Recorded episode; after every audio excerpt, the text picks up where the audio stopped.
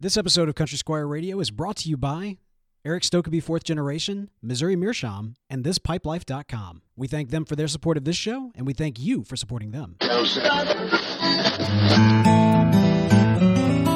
You're listening to Country Squire Radio.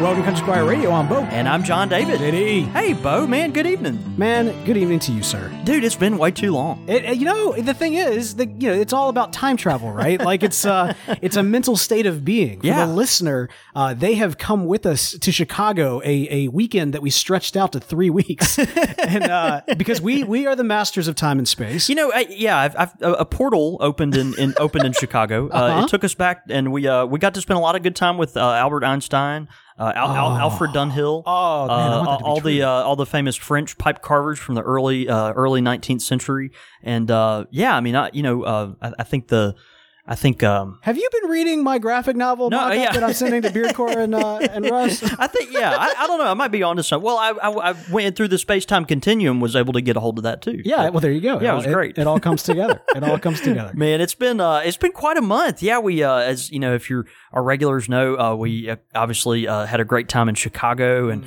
uh, did that up big, and then t- took had enough content. We uh, took a few weeks off from the live show, and uh, you know, spent some time, uh, you know, doing our thing. Yeah, Uh, which which was nice. I, I didn't know what to do with myself really on, on, on Monday nights. I left the country. Uh, yeah, you did. That's a, that's how lost I was. I went down to Mexico. Man, it's your credit. Yeah, you, you went for uh, kind of a kind of a getaway thing, huh? Yeah, man, it was great. I, you know, I, I it's funny because I posted out on Twitter that I hadn't been on vacation in like two years, like not Yeah. a true vacation, because Yeah. we've gone to New Orleans several times, but you know, I'm just working from New Orleans. I, I, I, I love that you haven't been in, on vacation in, in that long, and it, it was really cool. Uh, I'll brag on you just a second here. We Oh. had a, uh, a uh, our local paper, the Clarion Ledger, had an article on you and some of your uh, venture stuff, uh, particularly with Satchel and Podastery, and um, I, I I love that in the. It, the day the paper came out, uh, you know, they they had you quoted as saying, "Man, I hadn't been on a vacation in two years," and and and, and this our article came out, and, you're at the beach. I am at the beach in, in another country, and, and so you take a selfie and uh, and quote this article, and you're wearing what? You're wearing like a bathrobe We're a or something. There's like palm trees in the background. Yeah. sipping champagne at like you know eight in the morning. That's gorgeous, man. I was like, man, this uh, the, the, the timing could not have been better. But uh, I thought that was hilarious. man, it's great. I'm glad you got to glad you got to get out a little bit and and let your hair down, man. That's good. Yeah, no, it's good. No, I um I, I had a good time, but I'm absolutely glad to be back. I know uh, uh even though it's been uh, it's been three weeks, it's felt far longer, man. I love uh, love hanging out with you on Monday nights. Yeah, and, ditto, man. uh, this is uh this is this is one of the highlights of my week, and, and man, we got a we got a great show to talk with people about today. Yeah. Um, you know, I I, I do feel like I should mention it. It is my birthday. it, it is. Happy birthday. uh, Thank you, thank you, thank you. So what are we? 48? Uh, you know what? I was actually on somebody else's show recently, and Yeah. they asked me how old I was. I was like, "Oh, you know, I'm, I'm older than you guys. I'm." They were kind of younger in their 20s. I said, Yeah. "I'm 32, or I was about to turn 32, which is what I am today." And they're like, "Oh, okay. I could have sworn you were over 40." And they weren't joking. Like that's the thing, Turn the knife, baby. dude.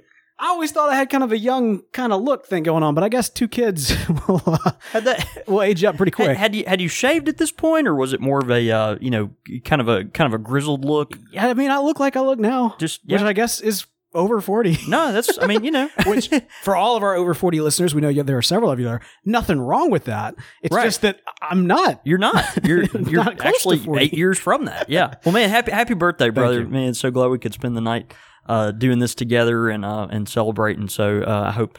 I hope uh, plenty of uh, wonderful uh, wishes come your way. Uh, I, I was uh, thrilled the other day to open up Facebook and see this amazing um, uh, re- Return of the Jedi poster. oh yes sir uh, with, with my face uh, uh, in, superimposed over Han Solo's face's body, uh, you know, just uh, holding a blaster, and uh, of course you you uh, you know. Uh, posing beautifully as Luke Skywalker, and it, and it, I, I was just, I was just terrified. return of the live show man i there had to be some something big to let people know we were coming back to the traditional format I, I, I- I was just terrified. It was uh, it, it was really great, man. It, it's funny, uh, you know. Oddly enough, between Chicago and the time um, that you and I are getting together now, we had another pipe pilgrimage. really We did, and uh, a guy named Kirby Booth uh, came all the way from uh, Northern California. Him and his uh, beautiful wife Wow. came uh, just from uh, just from north of San Francisco there. And you know, this happens occasionally. We get folks that uh, are passing, you know, kind of through the southeast, and so they'll swing by the Country Squire. Uh, this has become a thing, and you can look up other uh, folks that have done this on Instagram. There's a, a hashtag Pipe Pilgrimage. Is there really? A- And, so you can get get on on there and kind of kind of look and see. But uh, it was really cool. I love spending some time with Kirby, and Kirby uh, brought me some uh, some whiskey from San Francisco, which which was really cool. Uh, but uh, it, it, this was awesome. Him and his wife were vacationing in New Orleans, uh, and then they drove up. They took a whole day out of their vacation to come all the way up to the Squire. Uh, and th- this is right as you had left town, so uh, so you you uh, you were out. But um, but anyway, he brought you something as well. No. A- and uh, and and I think it's a little appropriate. Dude. Oh my gosh. Wait, wait, wait. Revenge. This Okay. is a this is a T-shirt Now- that now- says Star Wars: Revenge of the Jedi. Now, for those of you who do not know, Revenge of the Jedi was the original title for Return of the Jedi Yeah. before it was changed because, of course, revenge is not necessarily a, a Jedi, you know, principle. It's That's more right. like something associated with the Sith, which is why when they told the story of Revenge of the Sith, they went, they kind of did an homage to the, the original title for Jedi. But dude, where did he, did he make so so or- so no, he has had this in his closet since the 1980s. Are you serious? and it was collecting dust. And Kirby was like, "Look, I Beau is the the person I know." That will appreciate this more than probably anyone on Earth, and so he, he brought this awesome uh, Revenge of the Je- Jedi shirt. This is a collector's item, Dude. Like this was on the market, and all this kind of stuff had to be removed from the market when uh, when Lucas changed the name of the movie, obviously. yeah. And so, uh, man, congratulations! oh my gosh. Yeah, thanks to Kirby. How did you sit on this the entire time? dude? I, I wanted to bring it out on air. It's really cool. Yeah, it's awesome. Oh my god. So I and I- Kirby, you said? Yeah. Like, like the love bug? That's right. That Kirby. That would be Herbie. Oh, that was Herbie. Yeah, that that, that would be Herbie. Kirby was the pink uh, pink puff from Nintendo, right? Yeah, this is not that Kirby. Man, dude, you were awesome. Thank you so much. yeah, it was. We had a really great visit that day, and Kirby got the full experience too. We had uh had a full uh, a crew of our um you know peanut gallery here in the shop, and so it was just insane. We uh, had a good afternoon solving the world's problems and. Uh, and, and and creating some too. It was, it was good. But anyway, he was very kind to to bring uh bring you that and uh and bring me a little of the brown water from out west. So- I'm I'm a little taken back right now. That's that's awesome. That that might be the best birthday present I've gotten all day. That's that's incredible. Thank Pretty you. Pretty cool, man. Yeah, Thank pretty you so cool. much for that. Hey, one other announcement too. Um, Yeah. it- got a lot of cool stuff going on. Uh, stay tuned over the next few weeks. We got some really uh, interesting things going on here at the Country Squire, and we'll be rolling those things out uh, here in the next couple of weeks. I'm going to leave it kind of vague, just to um, uh, maybe uh, give you a little. A little incentive to check in with us later. Maybe that's it. But uh, one thing I do want to mention, we are so excited today uh, to announce that um, on June 16th at from 5 to 8 p.m. we are going to have a Fathers, Friends, and Fire event with uh, with our friends from Fourth Generation Pipes. Yeah. Uh, our, our good friend Erik Stokkebye, and uh, and then also uh, Comoy Pipes, which are which are distributed by the same folks at Phillips and King. So uh, we are so excited. It's a Father's Day event, kind of extravaganza. We'll have uh, uh, fourth generation pipes, uh, leather goods, all the really cool high end leather stuff that they've come out recently. Of course, fourth generation pipes, good friend of the show, and um, and we're proud to have them as a partner. Uh, but then also the Comoy pipes as well, and uh, and just just what a lineage that has been passed down and has been uh, rebooted in this new uh, effort to to re. Uh, kind of reintroduce Comoy. So, uh, so excited, man. Uh, June 16th, uh, the Thursday before Father's Day, 5 to 8 p.m. here at the Country Squire. Uh, come one, come all. I'm sure we'll have some uh, strong drink and uh, probably some food and uh, some sweet pipes. Man, Yeah. that's such a And it's tobacco. appropriate event at such an appropriate time as well, because of course, you know, um, fathers and legacy is, is, is a- very much tied to the story of fourth generation. Yeah, that's Uh, right. As you can kind of see from the uh, the naming of naming convention itself. Uh, now, Comoy pipes. We actually did an episode on Comoy pipes a couple of weeks uh, ago called Comoy Meets World. So That's right. sure check that out. uh, but yeah, man. Did we really name it that? That's what we Oh, call that's it. Yeah, great. That's, how we That's did great. it. Uh, but uh, but as you mentioned, man, Eric uh, Erik Stokkebye, fourth generation, of course, a sponsor of this show. And Yeah. uh, as we've been doing for the last several weeks, we've been taking a look at various pipes and tobaccos that are part of that fourth generation series. Today, the pipe sponsoring the show is the 1957. Yeah. Now, tell us a little bit about the 1957. Yeah, beautiful pipe. Of course, all these, as we mentioned before, uh, are you know designed by Erik Stokkebye himself, and of course, Stokkebye is just one of the gold standard names in the pipe industry. Oh, yeah. Uh, but what Eric's done is he's created a uh, with the 1957 a kind of a, a pot shaped pipe. All these pipes have a little Danish influence to them, but uh, this is a very uh, traditional uh, you know, kind of uh, Western British style shape, but it, it, definitely has a little Danish chunkiness to it, which is nice. And I like uh, that. Yeah, yeah, it's re- really beautiful. Uh, just a very handsome band that goes around it, and uh, like all the other uh, fourth generation pipes, comes in four different finishes. We've got a dark porter, a natural vintage finish, a mature orange, and a burnt sienna, uh, which I think is particularly beautiful on this on this particular pipe. So uh, just comes with a really uh, really nice brass colored band and uh, looks sharp. These are going to be kind of kind of chunky pipes, something that your paws will feel real comfortable uh, sitting around. And um, man, we're just just tickled to had them as a sponsor this evening. There's So- a real specialness to his pipes as well. If you go to fourthgentobacco.com, you'll be able to actually check them out. Fourth gen, uh, the number four actually in the in the website there. Yeah. Also the uh, the tobacco for the 19, uh, 1957. 1957. Yeah, this is Eric Michaels blend, 1957 Eric Michaels blend. Uh, I'll read the description. It says this blend is a perfect mixture of light Virginia tobaccos. Uh, when lit up, you'll find natural sweetness and taste with room notes of soft, creamy vanilla. And it comes uh, comes in a 40 gram and a 100 gram tin. And uh, we're uh, proud to have them as sponsors. And of course, if you come to our event on uh, June 16th, Fathers, Friends, and Fire, uh, you'll be able to buy and try all these tobaccos. So- Yeah. and and pipes. They're gorgeous. I got Yeah. a chance to sample uh, most all of them in uh, in Chicago, and Yeah. man, oh man, They're good, man. yeah, yeah. That that 1931 is is like it, that that should probably uh, be on some kind of uh, list of controlled substances because that, 'cause that stuff is really good. What's- It- what- it's really hard for me to put that down. What's the one that's before that one? The uh, the honey blend, I think. Uh, let's see. I'm trying to remember. Yeah, yeah, exactly what it was. eight, the 1897, the Dude. Eric, Eric Paul's blend. I bought I bought one of those tins and, and added it to my cellar. Which, by the way, I've got like a freaking cellar now. yeah, dude. Like, like, how did that? happen? I don't know. Like I, I was actually surveying before going to Mexico which tobaccos. I snuck some of your tobaccos out of the country, by the way. Oh, hey, good. We didn't tell customs when going through. They asked if we had tobacco, and before I could answer, my wife said, "Nope." No. oh, we love Mrs. York. That's Yeah, great. Yeah, yeah. but uh, but yeah, no, man, I, I I got some of his stuff in the cellar. So That's awesome, really man. Yeah, well, really good tobaccos from Eric at at, uh, at Fourth Generation, and um, we thank them for supporting us, and we hope that you support them. You know, part of the reason why we are uh, doing this podcast and, and why most of you are tuning in is because there's a there's a love for good quality blended tobacco. Uh, That's right. It's a uh, it's a, a beautiful pastime with a rich history and also some great tasty blends out there. Uh, you yourself have been responsible for blending uh, a lot of great blends in the in the last several years that you've been a tobacconist. And you know, there's a lot of concern going around right now for for things going around uh, legally speaking. And while historically, when we've done this podcast, we we talk about um, pseudo timeless events, or, or rather not events, but pseudo timeless subject matter. Yeah, right? sure. So we, we talk about uh, uh, products, we talk about shapes, we talk about uh, various blends, we, we do blend pairings, we go into the culture that surrounds the pipe. That that's, That's right. That's right. historically That's kind of our bread and butter. yeah, it's historically been our approach.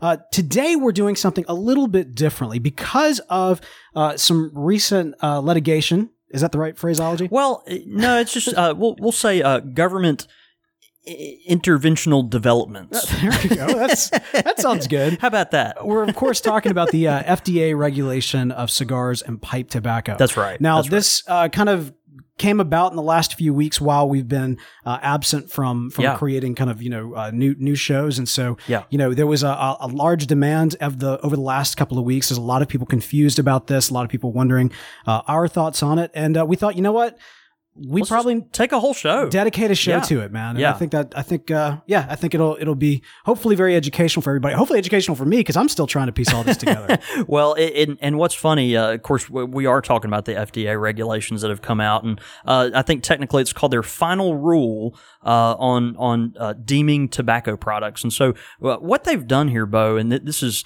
Um, it's still being fleshed out. It's Right. going to be litigated, uh, you know, on and on and on. But uh, yeah, just uh, interestingly enough, a few days after we leave Chicago, uh, you know, we kind of I start getting all these phone calls and text messages, and I'm like, "Have you heard? Have you heard?" And it's like, you know, it, it it's it's almost like people are thinking it's the end of the world or something. And Right. uh, and so the FDA, of course, comes out with this final rule, and um and and and it's the talk of the town in, in the tobacco world, in the premium tobacco world. So um yeah, uh, basically, give just we'll kind of let you know what's going on, and then we'll step back and get a little historical perspective on kind of kind of where we're at, kind of how we got to this point. um, and then and then take it from there and uh, and see kind of where we think this is going. Yeah. So um, basically, what what our uh, our friends at the at the FDA have done is they have uh, taken uh, premium tobacco products like uh, pipes and cigars, uh, but then also other other tobacco products as well, such as uh, uh, inexpensive cigars that are short filler. And also um, uh, hookah products and uh, vape products, which are not tobacco products at all. They're uh, just have nicotine. Right, right, right. Uh, and so they've taken all these e-cigarettes and, and, and then the other things and then lumped them in, of course, with premium things like pipes and, and cigars. And, and they Even have, e-cigarettes. even e-cigarettes, Wow, and that, and I and I actually that's one of the biggest thrusts of this whole deal, which we'll we'll talk about uh, shortly. Yeah. But uh, what they've done is they've taken that and said we're going to treat all these products exactly like we do uh, the traditional standard American cigarette. Okay, so um, it- basically what they've done is they've kind of uh, imagined the the rules and regulations that are thrust on top of uh, you know your regular pack of cigarettes, a Camel or Marlboro or whatever you might buy at the at the drugstore. Um, they've taken those uh, the rules for that and then kind of kind of thrust them now upon um, you know upon the premium tobacco world as well as this other stuff. So, Painting with broad brushstrokes. broad brushstrokes. That's Yeah, right. And and historically, this has been kind of uh, the the at least the culture that we've lived in. We've kind of had to fight against that narrative, right? We even Yeah. did an episode called "Separating the Stigma," where we Yeah. talked specifically about how not all tobacco products are created equal, Yeah. uh, regardless of, of how some people might view them. However, in this instance, it's uh, hitting fairly close to home how Yeah. people are viewing them. Yeah, it, it, it is. And, you know, we, we do talk about this quite a bit because there is this push, uh, I think, by the folks, uh, you know, in some different industries that want to lump all of us together just to kind of, uh, you know, uh, everyone's got an interest in this to some degree, right? Uh, you know, it, it, the pipe and cigar stuff for a lot of, uh, con, you know, interest groups, it's kind of a proxy war just for the greatest, for the greater uh, war against, to, you know, big tobacco and all this kind of thing. But, uh, but, but then also some of the big tobacco companies have some real conflicting interests in this thing as well, which which we'll talk about some too. But um, yeah, it, this is all very fascinating, and of course, it came down uh, just a just a few days after we left Chicago. Uh, basically, what what has happened here is uh, the and and it's very confusing. This is real convoluted, and uh, it's one of those things where the more you look at it, the more you're you go cross-eyed and just and, and, and have trouble with it. And you- you've Right. got you've got uh, attorneys and uh, you know folks kind of uh, planning some uh, litigation and stuff that uh, you can read various uh, and sundry articles and opinions online. And uh, one day they'll say this, the next day the same person will say something different, and uh, there's just a lot of uh, a lot of um, just a lot of convoluted interpretation of this going on. So, so we're in the very early situation. It's evolving. We're in the very early st- stages of this thing, but uh, but we did want to talk about it, and so uh, I'm going to give lend to you my very uh, un. Uh, legal, uh, tr- legally trained expertise, and just kind of my uh, my broad brushstroke view from it, uh, from from my position. John But- David Cole is a tobacconist. He's not a lawyer. Right. Just, he should not take anything he says as an actual lawyer. Yeah, say that in that really fast, annoying Right, voice right, that like goes at the end of the commercial. right, Yeah. right, right. Um, yeah. So it, basically, what what they've done here is they they've come out with this uh, final rule, and again, they've kind of uh, they're taking e-cigarettes, uh, cigars, pipe tobacco, hookahs. Um, and and kind of lumping it all in with the uh, you know with the standard cigarette stuff, and so um, there's a lot of ramifications of this, Beau. We've got a lot of uh, a lot of things that are going to come around uh, because of this. So um, it, the the major thing now that they've kind of quote unquote deemed all these uh, tobacco products to be um, you know tobacco in the sense that a, a regular cigarette is. Uh, the the major thing is that they have picked this uh, essentially an arbitrary date uh, for uh, February fifteenth of two thousand seven. That any product that has been uh, put on the market after that date uh, has to be essentially within uh, two years has to be withdrawn from the market, um, applied to go through a submission process through the FDA through uh, the federal government, and then uh, and then has the opportunity, uh, you know, in theory, to come back on the market after that. And so, All right, so uh, so so so I mean now now think think about what I just said. Yeah. So so every every tobacco product, premium tobacco product, we're not talking cigarettes here. We're not uh, even talking you know cheap cigars or or even cigars at all. I mean we're we're, we're talking everything. We're talking everything. So think of your your most favorite small batch blend by uh, you know whether it be McClelland or Cornell and Diehl or uh, you know the the folks at uh, Germain or um, you know, the you know uh, reintroduction of some of these really old blends that have come out. Yeah. Uh, things like Three Nuns and Balkan Sobranie. Like, Wow, yeah. uh, you know, we these are products that were off the market prior to 2007, and then have uh, been introduced or reintroduced. Um, and and if all this stands, uh, are about to go away. And so, uh, you know, basically what what they've done is they're saying everything after this date of February 15th, 2007 has to be removed from the market and they have to go through the PMTA process, which is the pre-market tobacco application process. Um, now let me, let me give you just a, just an overview of kind of what that means. Sure. You know, it, the, what the, what the federal government is saying um, is, you know, well, you know, if you want your product to be back on the market, you just go through this PMTA process and then, you know, eventually it gets it back on the market. Um, the, the problem is with that, uh, is that for each individual product that goes back through this process, the PMTA process, it, it can cost hundreds of thousands of dollars for each individual SKU that is going back on the market. So- each so- individual product. Each individual product. So we're talking like they have to go through, uh, you know, hundreds of thousands of dollars worth of uh, testing and, uh, you know, uh, lawyers' fees and, um, you know, all kinds of uh, trial uh, things where they compare it to previous products that are already on the market and things like that. Um, and, and that's before they can even say if the if the government's going to approve it to come back on the market or not. So, you know, essentially what they've done here is they've kind of created this giant bottleneck. Um, and, and we know how fast, you know, the government tends to work on some of these kind of things. Just to give you an idea, um, you know, it can take about 5,000 hours worth of paperwork, uh, just to do one product is, is kind of what they're anticipating here. Uh, and, and also since and of course, it's going to be the government's highest priority to make sure that these tobacco products get back out. get back on the market. Get back on the market. That's right. That's Yeah, right. absolutely. So so unfortunately, you know what we're what we have the prospect of is seeing a lot of our favorite new tobaccos. Um, and I say new, I mean we're talking you know almost ten years ago now. So Oh wow, that is almost ten you years know, ago. yeah, 2007. I mean, we, you know, that's, you know, that's, that's almost a decade of time of innovation within the pipe tobacco world and, and cigar industry.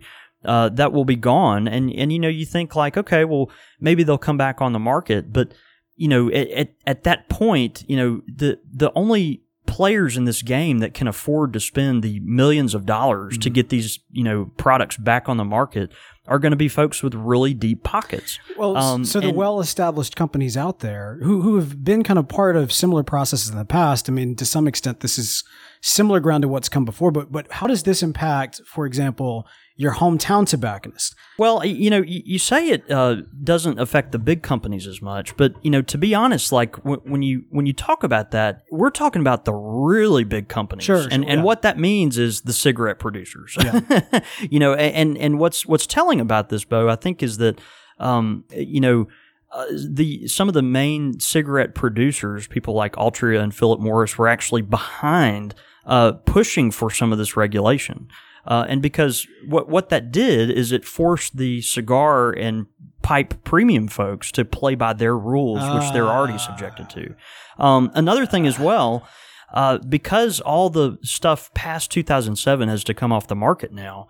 Um, they're essentially every uh, you know e-cigarettes and vape products are a real big thing right now. There's a you know of course the government you know kind of you know said they wanted to take these things off the market so they could study what was inside them to you know make sure that they could be um, you know safe for public health and all that which you know we can debate uh, the merits of that you know all day. Uh, but essentially if you think about just the timeline of it every single uh, e-cigarette or uh, vape product uh, was uh, with a very very small number of exceptions actually came on the market past 2007 and so all these vape shops that have opened up throughout the United States are immediately about to be a thing of the past because they, I mean, you, you think about it, like a vape product essentially did not even exist before 2007. Yeah, no, yeah. The only ones that did were, were owned uh, and promoted by some of the biggest uh, cigarette companies, which I think is very interesting. So, so, so you've like got it's like Coke making water. That right. Right, right. When bottled water became a thing, all of a sudden Coca Cola. I guess Coke, Coke's going to get in that business, right? So, so you know, it, it. But what's fascinating is that you've got these big cigarette companies that are kind of pushing uh, some of this stuff, uh, causing the premium and the vape stuff to play uh, by their rules, and and therefore hurting hurting the um, the more premium market overall.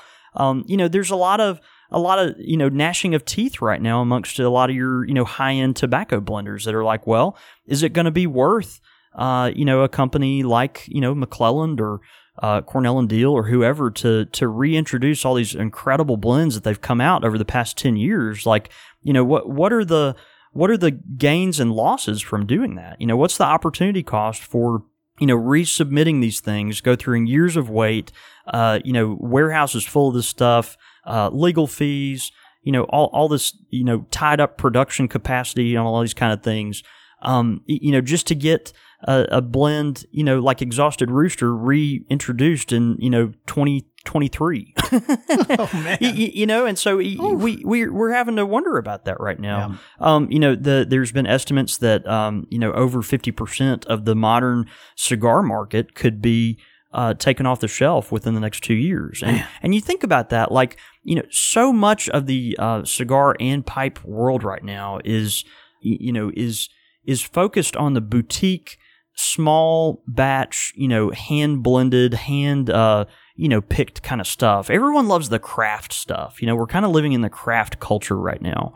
Um, and so, you know, this, this is gonna, you know, the, the, the, folks that will be affected by this are those, are those folks, you know? You know, that's so, that's so infuriating. Yeah. Because I mean, you know, the, the people who are making the, like, you, you're exactly right, which is the, the modern, uh, craft cigar roller the modern craft tobacconist, are making specialty products for a specialty market. Nobody's getting into tobacco right now because they want to like get a pipe in the mouth of every two year old. Yeah, know. you know what I mean. Like this isn't we're, the, the cigar and pipes, cigar and pipe shops, and and the folks making cigars, uh, the the quality, the premium cigars, the folks making the quality, the premium tobaccos, they're not the cigarette companies.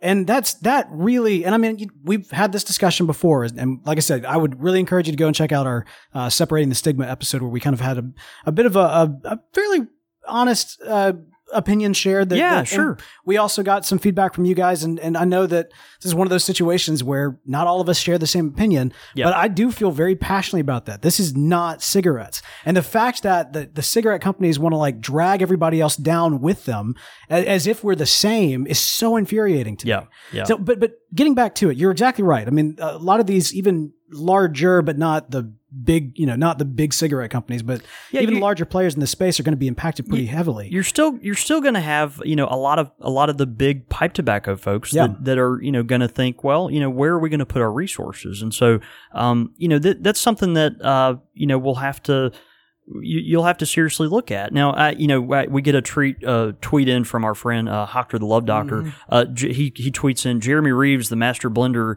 uh, at Cornell and Diehl, says he feels that C and D will survive the regs regardless of the final outcome.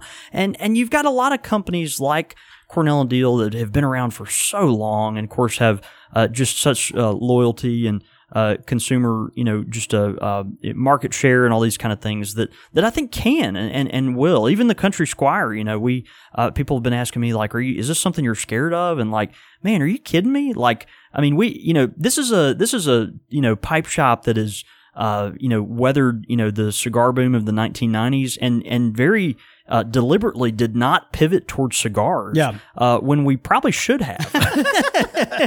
you know, just uh, I mean, you know, if you're looking at it from a from a purely economic standpoint, and so uh, man, this ain't our first rodeo. Like we've been here a long time, and um, and I think a lot of uh, tobacconists that have been here for a while uh, are going to be able to weather it. But you know, is this something that is going to affect people's lives and also their selection opportunities? Like, yeah, yeah, it really is. It, it is. It, particularly you know the folks from the uh, from the vape standpoint, the e-cigarette standpoint, uh, you're about to have tens of thousands of people out of work uh, over that. Now, you know, we don't like to talk about politics on the show a lot, Beau. You we and I, you and not. I pride ourselves on that. Yeah. And, and, even with this, it's it's very it's very touchy for me to kind of go, um, you know, back and forth on some of these things, and so uh, we want to respect people's opinions. But if we were having a political um, discussion, I would I would argue both sides of the opinion and do so in a way that got everybody angry. That's just typically how I do it. But we're not we're not we're not talking. I would I would reach over there and find that mute button that you're always so prone to prone to hit. Where but, is the mute button? By the way, I don't know. We need we need that. Uh, yeah, actually, we have a mute button. Yeah, we do now. Um, but yeah, it you know I think it's uh I think it's one of those things where you know you- you're going to have players that are positioned well to to weather the storm, Yeah. um, but then you're also going to have folks that that that won't be able to, and I think those are a lot of your real newcomers on the market uh, that just just don't have an established uh, you know presence, uh, particularly those that didn't have any products on on the shelf. Uh, you know, before before 2007. So um, all this has kind of come around uh, you know, uh, on on a really interesting track. I mean, we we again kind of you know reminding ourselves we don't talk a lot about politics. Sure. Um, in the 1990s, this all kind of started when the FDA tried to start, uh, you know, uh, it's regulating pipe tobacco. Um, and so, you know, you had kind of the FDA, uh, you know, uh, trying to regulate pipe tobacco. And then there was this big Supreme Court ruling uh, in 2000 uh, where the FDA was actually sued by uh, Brown and Williamson Tobacco Corporation. Uh, and basically, what the what the Supreme Court said was that you know the FDA did not have the express you know uh, a, a authority to regulate tobacco products. It was not uh, enumerated by Congress that the FDA had authority to to regulate this stuff. And so you went through the 2000s, you know, it, because of that, the FDA couldn't regulate any tobacco products. And uh, you went through the 2000s, uh, you know, you kind of think of the political environment there. And, um, and so the FDA was, was hands off with, with this stuff. Um, and, and then in 2009, after the political winds had kind of changed, um, the Congress passed the uh, it was it was titled the uh, Family Smoking Prevention and Tobacco Control Act, uh, which gave the FDA essentially authority over all tobacco. Uh, and so uh, a lot of stuff happened that year. And, and if, if you've if you've been around uh, not just pipe tobacco but kind of tobacco as a whole over you know the course of the past several years, you you might have noticed some changes. One of the biggest changes I noticed um, was you got rid of basically all the um, flavored cigarettes that were out there. So even to this day, except for menthol, uh, you can't get really flavored cigarettes out there. Um, another thing too, uh, you know, if if you were used to, you know, you used to see cigarettes, uh, uh, you know, advertised as light cigarettes, uh, and and you don't see light cigarettes anymore. They they legally cannot call them that anymore. So now you'll you'll have people say, well, what do you, which Camel do you smoke? The Camel Blue or the Camel, you know, Silver or the you know Marlboro Red or the Marlboro Silver or whatever, and uh, you know they've kind of had to change their marketing strategy based on this stuff too. So um, you know, so a lot of things change with that. Also, some of the labeling and packaging things, um, you know, where 50% of the uh, front of the, you know, packaging unit had to be dedicated to, uh, you know, anti-smoking, you know, this, this is a basically a warning label kind of thing. Um, and, and so fast forward now from 2009 to 2016 and, uh, and so the FDA is kind of saying we're going to take those rules that have made it so stringent now for cigarettes, um, you know, which which a lot of us support, you know, and and, we're going to put that now onto uh, onto onto premium tobacco and uh, you know cigars and, and pipe tobacco, and so um, that's kind of where we find ourselves now. And um, you know, it, is it is it complicated? Yes. Uh, is it you know not good news for uh, pipe enthusiasts? You know, no, it's not. It's it's not. But is this the end of the world, or is it something where you know you're just uh, you know going to be you know unable to you know get premium pipe tobacco from now on? Um, no, it- it's not that way, and there are uh, some some rumblings of things that are kind of going on. I think to defend uh, the interests of boutique and premium pipe smokers. And that's important because I mean I think a lot of people are they're tweeting in right now, even asking. But Senior Chief, uh, Yeah, Bowser's Castle, yeah, Bag End, yeah. Uh, you know, John again, John David Cole has not been a tobacconist for the last ten years. That's right. He's only been a tobacconist for the last couple of years. That's right. Uh, ten years ago, you were what a baby. You're like, I, I was an in, I was yes, I, I, I was an infant. That's right. but but you know, yeah, Very- I mean, obviously a very bearded one. obviously, I mean, as, as fans of, of, of pipes and pipe tobacco, Cornell and Diehl, Mac Baren, I mean, the, the, there's some names out there. Yeah. Um, Lane and what they've done. I mean, there's there's some big names out there that we know they've got some legacy blends that, that will continue through kind of a what could potentially be seen as a dry spell. Yeah. Uh, and and will probably at some point hopefully be reintroduced. But what about the the small batch blends made by the hometown tobacco? Made by the hometown. And yeah. more specifically, I mean, Yeah. man, a lot of people who listen to this, they're Yeah. they've bought your tobaccos, and many of them you've actually made custom blends for. for for them as well. yeah, yeah. So how does this impact like your your setup. Yeah, and, and, And what, like you. what I'm uh, happy about is the the International uh, Premium uh, Cigar and Pipe Association. Uh, you know that gets together every year. They actually, of course, big lobby group, and these are all for retailers uh, that you know, uh, like us, we don't. Uh, you know, these are retailers that focus primarily on premium tobacco Yeah. products. And so uh, they have asked for a legal clarification on part of this deal. Basically, uh, as, as a part of the uh, the ruling that came out, they've kind of said, okay, we are going to, you know, uh, require all the retailers, uh, you know, that that produce, uh, you know, custom blends to work, you know, almost be classified like a manufacturer, and then go through the process of of you know becoming that and being regulated as such. Um, and, and so, you know, I I think. Um, it, it's complicated. There, there's a lot of you know, th- there's a lot of hope that maybe you know that'll be interpreted one way or the other. Um, but you know, if you if you read it a certain way, you could probably read it that uh, you know a, a, a, a small retailer without the right uh, you know certifications and all this kind of thing could not repackage a uh, a tobacco that's already on the market. Well, a lot of the tobaccos that I use are um, come in a bulk uh, blend, you know, or a bulk a bulk five pound bag of tobacco, and it's just something that I. You know, we get blending ingredients like this. So um, now, are a lot of those blends have they been on the market uh, for years? Well, yeah, a lot of them have. You know, particularly the ones we use. Our shop is so old, and our recipes are so old, and and even the newer blends we use, a lot of our uh, newer blends use ingredients that have just been on the market for a really long time. Um, but it's still you know, comes down to the fact that, okay, well, you know, if, if the ingredients predate 2007, you know, that's one thing, but, but are they going to, you know, say that you can't, um, you know, repackage the tobacco in house? Uh, and I think that's where the sticking point comes in. And, and, and that's where, you know, our, our friends, uh, at the IPCPR, uh, you know, they have uh, requested clarification on this. Um, great. so, w- w- which is good, and you know, they're fighting for us. uh, that they are, and, Yeah. and I think the big, you know, the the big hope right now is is in Congress. You know, and again, we're we're going to tiptoe around all the political stuff here. Uh, very deliberately, but you know, uh, we there's uh, a, a, a movement in Congress right now uh, with lots of um, you know basically these bills that have been introduced to kind of make a carve out for pipe tobacco and for cigars.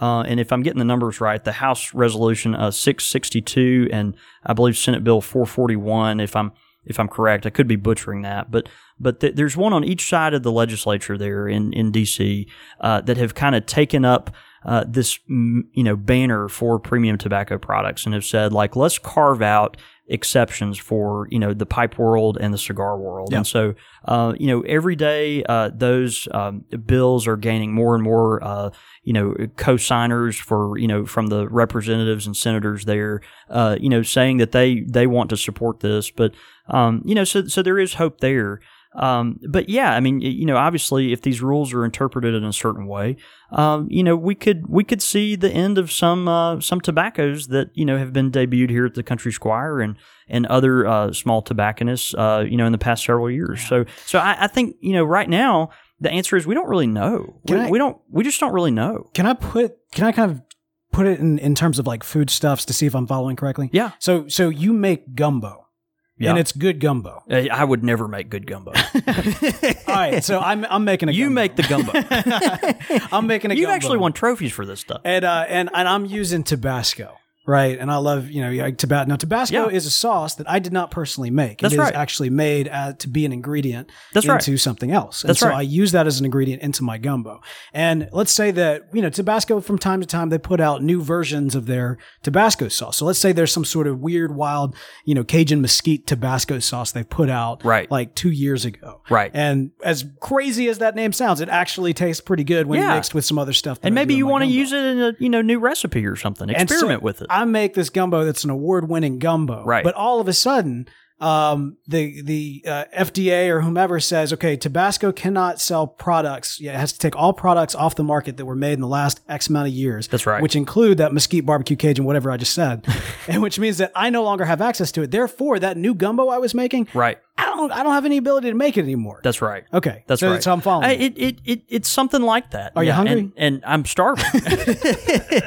I, I don't know about the uh, mesquite Cajun, uh, Uh, just throw it whatever. I but yeah, know. I mean, I think uh, I think a, a, a good Yorkist uh, gumbo would be great. Yeah, yeah. Uh, Rue York City was that? the Rue York? City, that's yeah, what we that's right. Uh, but yeah, I think um, you know, I think we're just going to have to see how this shakes out. Again, we're in the very early stages of this. Uh, you know, there's a lot of uh, you know petitions going around right now. I, I saw quite a quite a few of them. If I can pull the website up on, uh, you know, the White House has a uh, a site where you can uh, you know create and then join on to petitions. Uh, it's called petitions.whitehouse.gov. And, yeah, I uh, remember when uh, somebody commissioned tried to commission the White House to build a Death Star. Yeah, that's right. yeah, yeah, yeah, I, I think I signed on for that. Actually, really? yeah, yeah. No, I, I was I was a big proponent of that. Oh, man. uh, to dominate the universe, right? Right, right, right. Um, As long as the gun's pointed that way, not Right. this way.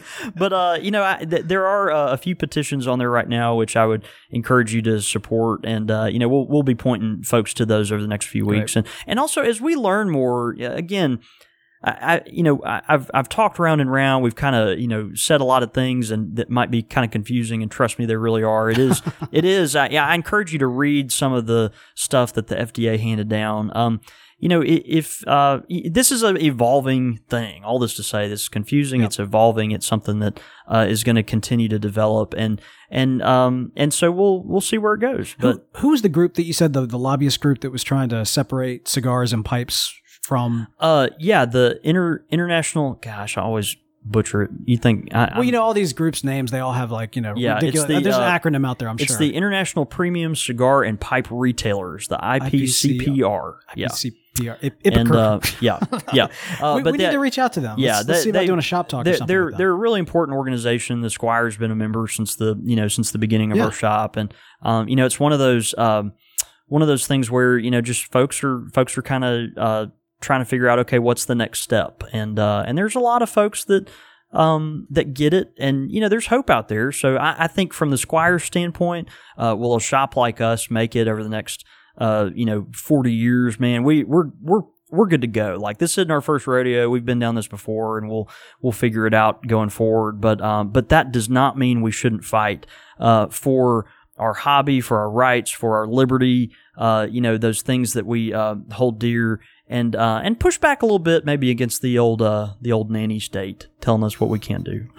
so when you first read this uh, regulation, at first you were afraid. I mean, you were petrified. You thought that you could never. Oh, sorry. yeah, but you'll survive. it was terrible. That's where I was going with that. I don't know if anybody saw that coming, but uh, hey, man. yeah, yeah, good good good segue. good uh good the worst segue ever no man you uh you did a you did a, a fantastic job i think um uh, explaining it in a way hopefully that that uh, many of us can understand and like you said we'll uh, keep our, our thumb to the pulse and as new developments come out we'll, we'll kind of spread it out in news from time to time That's right. uh, and uh, you know it, it, it'd be great if we could actually get some of these um uh, kind of uh, counselors and uh, advocates to actually uh, Yeah. come on. Maybe not for a full show, maybe for a shop talk sometime. I think so. Fifteen minute check in. I think so. the The exciting thing has been uh, the out overwhelming, you know, outpouring of of uh, you know uh, just the the voices of pipe enthusiasts that have come forward to say like, you know, what are we going to do about this? And and so I think you've seen a lot of that, uh, and, and that's that's being represented by uh, folks that are you know kind of taking this banner up in Congress, and uh, you know obviously the petitions that are going around, and so uh, you know right now immediately what can you do? uh, man, you need to you need to contact your uh, your representative or, or senator and uh, you know encourage them or the White House for that matter and encourage them to take a look at this um, you know from a very uh, rational standpoint that uh, doesn't you know look at it from you know very particular you know political eyes and just say you know what what what should we do as reasonable human beings about this for an industry that uh, is very important, is very safe, uh, is is you know has been uh, you know well thought of over the years, uh, but you know now with the changing political seas are kind of being lumped in with a with a product that uh, that you know has some negative connotations. I think. Um, yeah, I think there's a there's a way to get through this, and I think that uh, that folks, hopefully, cooler heads will will prevail. Well, man, I tell you what, um, I think uh, I think this has been a very cool conversation, a cool-headed conversation. It has. considered, and I It think has. did a, a fantastic job. And uh, you know who else does a fantastic job? Who's that, Beau? The good folks at Missouri Meerschaum. They do, man. They do a fantastic job in uh, in carving some just amazing corncob pipes. That's right. Uh, as y'all know, the uh, Missouri Meerschaum has been a sponsor of the show for just several several weeks and months at this point, and we we absolutely love them. The quality products they create. We've got a pipe sponsoring this show that is really cool and really tiny. Yeah. it's the Morgan corncob pipe, which is a delightful little nose warmer. It actually has that natural finish. Is that what you? I, I've been calling it a natural finish on those style, but, but what would you Yeah. say that is? Yeah, yeah, it's a natural finish. Uh, they have one, uh, I believe, that is a um, that is a, uh polished finish. Oh, do they then- really? Yeah, they do. They have Oh, one of each, awesome. but then uh, but then they also have the natural finish. And so, uh, yeah, th- think of a small uh, apple shaped pipe, and and one of our best selling Savinelli shapes here at the shop is a 207 Savinelli. Hmm. It's a real compact, uh, you know, apple shaped pipe, straight pipe, and uh, man, this is like. This is the the Missouri Meerschaum version of that, and it is just so perfect. It is a, it is the great pocket pipe uh, for your everyday use. So just a real nice, uh, kind of lengthy shank compared to the size of the uh, the bowl on this pipe, and uh, it's one of those that I think you'll be tempted to tote with you wherever you go. I'm, I'm tempted to become like a Missouri Meerschaum collector. I mean, the prices on all these There's a reason so people do. good. and I mean, like all the various shapes and styles you can get. I mean, it's it's kind of tempting. It's, Yeah. It's calling me in. It looks great. But yeah. So check it out, guys. Missouri Meerschaum, they make quality products. Again, we thank them for being a sponsor of the show. And we thank you guys for going and checking out their products. And if you happen to have a Morgan corncob pipe, be Yep. sure to take a selfie with it, smoke it this week. Uh, and uh, yeah, tweet those into us. We will retweet those out. And uh, again, thanks to good folks at Missouri Meerschaum. Pipe question of the week.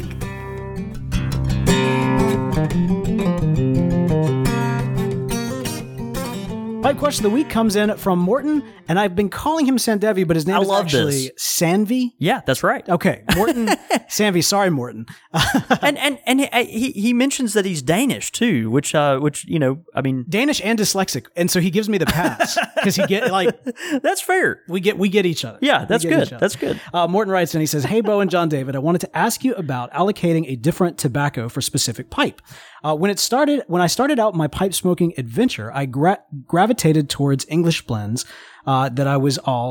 That, and that was all I smoked. I still like English blends, but during a long flu, parentheses, that's when uh, the fever took over and I went crazy on the quick fire questions, in the parentheses. I somehow went through a taste transition and Orlik Golden Slice became my new best friend. Uh, the flu is now all gone and Latakia has begun rearing its ugly face from time to time again. So I'm thinking with Latakia back in my life, I was trying to think about uh, allocating specific pipes for Latakia blends, but somehow I feel kind of reluctant to do so Yeah. um, due to that I am uh, a day to day grocery shopper type. I never know what I'm in the mood for. And I feel like with pipes, uh, I feel like that with pipes too. So, what are your thoughts and uh, what do you guys do? And then he also uh, gives uh, some praise for the show. He says he can't thank us enough for the uh, for the podcast, and also gives me a, a large amount of grace for for butchering his name for weeks upon weeks upon weeks. we years, doing weeks. that. What are you talking about? Years. Yeah. Morton, Sorry about that, Morton. Morton's been such a good friend of the show for a long time. absolutely. And, uh, right. And uh, man, we thank you for writing in, brother. Uh, yeah. Uh, this is interesting. You know, I it you know so the the, the flu is gone now. Latakia is back in the ball game, and so we're thinking, okay, how do we reintroduce this without uh you know messing up your collection? I I I, I don't know. I think you are going to have to pick out some pipes that uh, you don't mind tasting a little smoky for a while. You know, um, it- that's one of those things I. I have I have learned and even lamented the fact about myself over the past year uh, that I have I have become more and more of a uh, pipe smoker that does not smoke a lot of Latakia. I just don't smoke a lot of it, and the and the blends I do smoke that feature Latakia uh, are just very very small small amount. You know, it's a very small proportion of, of Latakia in those blends, and so uh, when I do smoke a, a Latakia blend, um, you know, I tend to pull for specific pipes that uh, just you know are kind of set aside for those, and um, you know, and and and I, I just kind of segregate them in different pipes. I don't know. I I think you I think you may have to do the same thing. Now now let's think about it rationally though. If you have a uh, pipe that you know you uh, dedicate maybe to Virginias or uh, you know some other type of blend. You know you mentioned you like Orlik Golden Slice Morton. Um, you know I think uh, you know if you smoke a English blend in there that's not just a, a Latakia bomb. Uh, of some description, uh, just a blend that won't uh, completely overwhelm it. I think you're fine, you That's know, and, and and even even an occasional blend, you know, here and there that uh, you know has Latakia, uh, you know, even a good bit of Latakia. I think as long as it's not a regular all the time thing, you're not going to mess up pipes that um, you know that that have uh, you know have a certain taste to them or anything like that. You might get a little ghosting, but you know to be honest with you, man, you're a pipe smoker because you enjoy it. You don't you, you probably don't own a bunch of pipes just as decorations. You want to smoke them and enjoy them, and uh, man, your your pipe can handle whatever blend you put in it. so uh, you know if you got a got a blend that's broken in for Orlik Golden Slice, man, um, you know if it's if it's a real uh, you know, time of day and you're just craving a good English blend, man, put it in there and, and don't smoke an English blend in there again for, for a while. And, uh, and, and man, it, it'll be fine. You know, th- this this question speaks to me personally because I'm Yeah. the exact same way. Yeah. like I'm very much. I you know, I, I, maybe one day I'm in the mood for this, maybe I'm uh, in the mood for that, and the same thing with my pipes. It's like, all right, what am I going to do, and what am I in the mood for? It.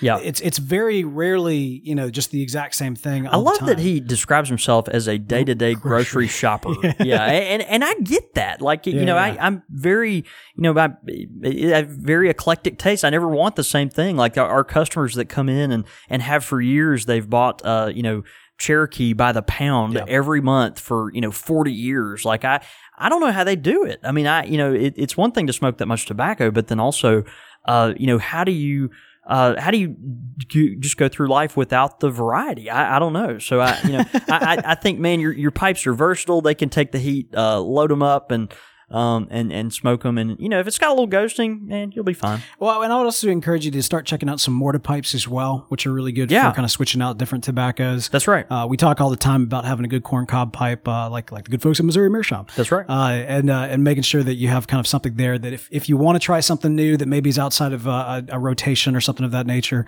uh, you can kind of gravitate. For me personally, I, I tend to when I'm very fickle. If I'm going to go somewhere and I still haven't pick, picked out what I'm going to smoke, I typically go specifically with my Morta, my Rhino, or, uh, or Yeah. one of my uh, Missouri Meerschaums. or a Missouri Meerschaum. Yeah, cob pipe is uh, is is perfect for that. So yeah, work that into your rotation, and uh, yeah, good call on the on the Morta too, man. Morta is it just smokes, or or or you know Turkish Meerschaum Mm-hmm. Yeah, too. They yeah, just smoke so clean. They just clean, clean smokes. You don't really build cake, and you know it's a uh, it's a good opportunity to just smoke whatever you want. Quick fire with the Squire. All right, man, we got some great quick fire questions and These actually come in from Varge, the pipe pirate.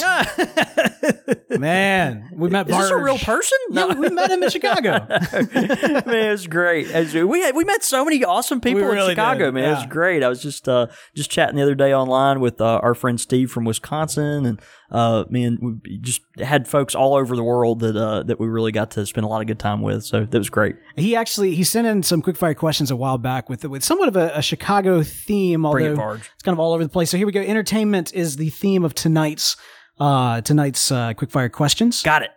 Bill Murray or Stephen Colbert? Uh, Steve Colbert. Yeah, man. Yeah, now, Bill, Bill Murray. That's a little. That's a little vintage, I think. Oh, I don't there's know, a it's lot of listeners who you just made really mad. Yeah, I know. I know. I, I, I don't know. It just seems a little dated. I, I don't know. I, I, I got to go with Stephen Colbert. Uh, Bill Bill Murray is a classic. Stephen Colbert is a treasure. I'm gonna have to go with Stephen Colbert. yeah. Okay. Yep, That's, that's that's how I'm gonna go. Uh, John, I think we're gonna get a little hate mail. we're gonna get a lot of hate mail. just, just you wait for what's coming. John Belushi or Chris Farley? Ooh, That's a good one. That is a really Ooh. really kind of tough one. man, that's just mean. Uh, Chris Farley. I'm gonna go Belushi. Okay. Um, Farley was John great. John Belushi. Yeah. John Belushi. Uh, I'm gonna go with Belushi.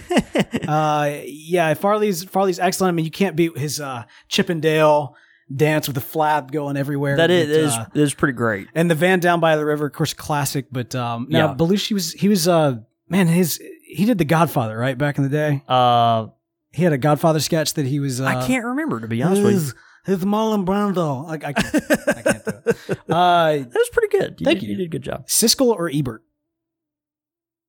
Probably Robert Ebert.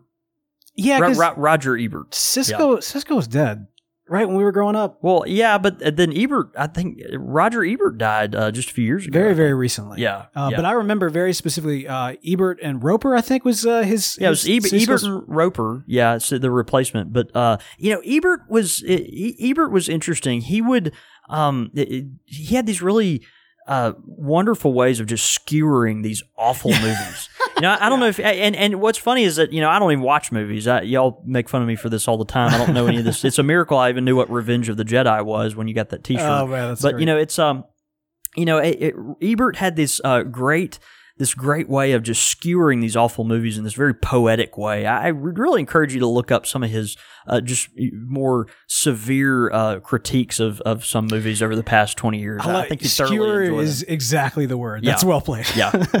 All right, and finally, John Cusack or Joan Cusack? Uh, I, I have no opinion. John Cusack. I'll go with John Cusack. I'm not a big fan, but if I had to choose, that's that's how I go. Great, great quick fire question. He's actually we got tons of them, man. So uh, we'll be going through Varge the Pipe Pirates. uh, quick fire questions, Dude, for, uh, those yeah, those are great. Those are great. Well, hey, uh, great, great quick fire questions, of course, from Varge the Pipe Pirate. Uh, if you've got some quick fire questions, are you can awesome. send them in csr at podastery.com. Uh, hey, we want to also tell you finally about our last sponsor before jumping into our uh, listener feedback this Dude, week. yeah, absolutely. Now, of course, if you followed us through the this, uh, if you followed us during the uh, the Chicago Pipe Show and our coverage there, you know we were brought out there by the uh, the brand new web community, This Pipe Life, and uh, This Pipe Life is now sponsoring the show. We're That's really right. excited about this, guys. It's an online community that is unlike any other. It's very visual in its approach. Uh, there is kind of a, a Facebook, Instagram. Um, freshness, I think, I guess is the, the, Yeah, the word to to kind of put it. describe it. Yeah. Uh, when you when you go in, you do have to register to get in. If you go to thispipelife.com, you can go ahead and register to get in. Uh, there's forums, there's images. It's a it's a really cool place. Um, we actually we are we are registered there under Country Squire Radio. I think is the account. That's right. All one word, if I'm not mistaken. um, so yeah, so we'll be popping on the forums there from time to time too, and uh, and yeah, we're really uh, really looking forward to uh, being more and more involved in that community. And That's right. Want to thank the good folks at This Pipe Life for sponsoring the show. Absolutely. Your thoughts, your comments, listener feedback. All right, listener feedback this week. Um, oh man, this is almost kind of becoming its own segment. But uh, we're going to kick off listener feedback with uh, a return a return of a favorite here. You ready for this? Yeah, bring it. He won an Olympic gold medal in fencing using a broken pipe stem. That that's that's fair. I think I could do that. He once sailed around the world without a sail. He used bikini tops knotted together. they were your own. I mean, let's be honest. They were my own, right? right. He's such an icon that Gandalf blows smoke in the shape of his face. he smokes so well, his mama smacks you. he is John David Cole, the most interesting man in pipe tobacco. That's ridiculous, man. I love that. That is yeah. my that is my favorite thing. We'll as you know, if y'all keep sending them in, man, and we'll keep doing it. Those uh, came, Those are great. It's a combination of uh, Man, if some we got in Gandalf blew out a puff of smoke that looked like me, like I, I think people would it. people would recoil in horror. That's great. Uh, those came in from uh, Homestead Economics in uh, Portland. Paul. So thanks, guys, so much. yeah, that's awesome. We got uh, Facebook. my mama would not smack anyone. No, no, she's one of the sweetest people on the planet. uh, uh, you, but that, that's the thing. You just smoke that good. That's Yeah, the- no, that's it. Uh, Eric E on Facebook writes in and says, Hey guys, I'm new to your show and I'm really enjoying it. On your Latakia show, you brought up chicory coffee. Uh, a little more on a historical note, chicory was introduced to coffee by the French settlers from Europe and French Cajuns from Canada. Uh, Napoleon desired to make French independent. Uh, of any import such as coffee, so he ordered the drinking of chicory as a coffee substitute. Uh, people began mixing it with coffee grounds to make the their beans go further, and soon many drinkers preferred the flavor. Chicory, neat, never really took uh, uh, never really took off, but chicory coffee did. Keep up the great program, and that again is from Eric E on Facebook. Dude, great, great call on that. That's so I- cool. yeah, it's really funny. I was actually uh, just drinking a huge cup of uh, community coffee with chicory uh, this morning. That's kind of my morning go to. And uh, I, I, I had a particular jitter to my uh, step today, and I, I think it's because I've had my, maybe a little bit too much chicory in my There coffee. I'm not sure, but uh, yeah, man, it's it's one of those things. It's uh, just a you know kind of a, a French American tradition, particularly from uh, from the South around Louisiana. We we love that good coffee with chicory in it, and uh, man, I I um yeah, great great his, history lesson there. That's awesome. Yep. Uh, and then finally, we got an iTunes review from Hello. you got me on that username. Wait, you want to read that one? You want me to get this one? Yeah, yeah. All right. this is from iTunes. Uh, H Lokes, Helokes, maybe. Uh, oh, okay. one of the pest. Uh, let's see.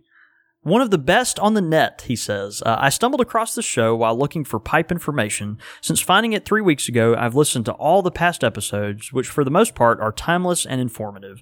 Uh, John David and Beau mix together pipes, their lives, their beliefs, and other fun items to keep it interesting and enjoyable. I'm looking forward to making a trip through Jackson soon, uh, where I hope to meet them and pick up some great tobaccos. Man, absolutely, brother. You come by anytime you want. We appreciate your uh, writing in. We'd love to have you here. Absolutely. Thank you so much. That's uh, great, uh, great listener feedback. We also want to encourage you, if you've not done so already, uh, go over to iTunes and write us a review. Yeah. It's a great way to show some love for the show, and it doesn't cost you a dime to do it. So uh, go to iTunes.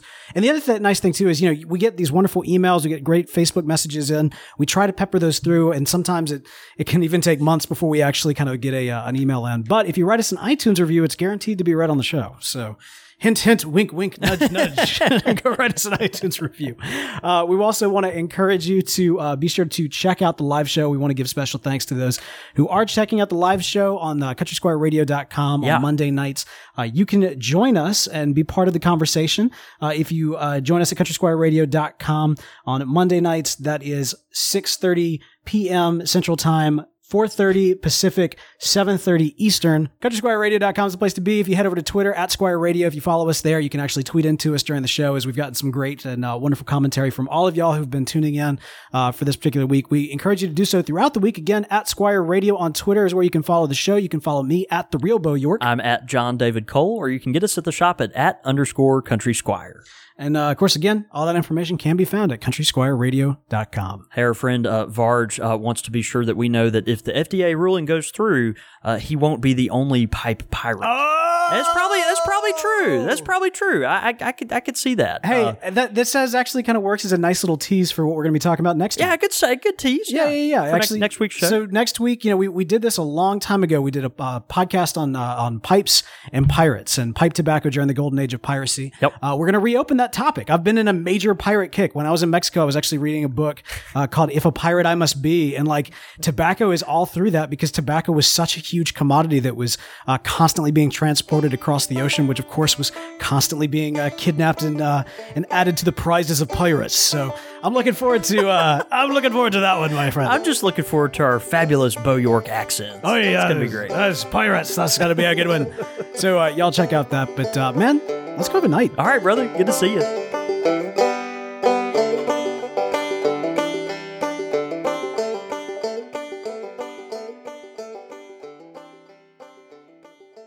You've been listening to Country Squire Radio. For more information on this and other shows, please visit podastery.com.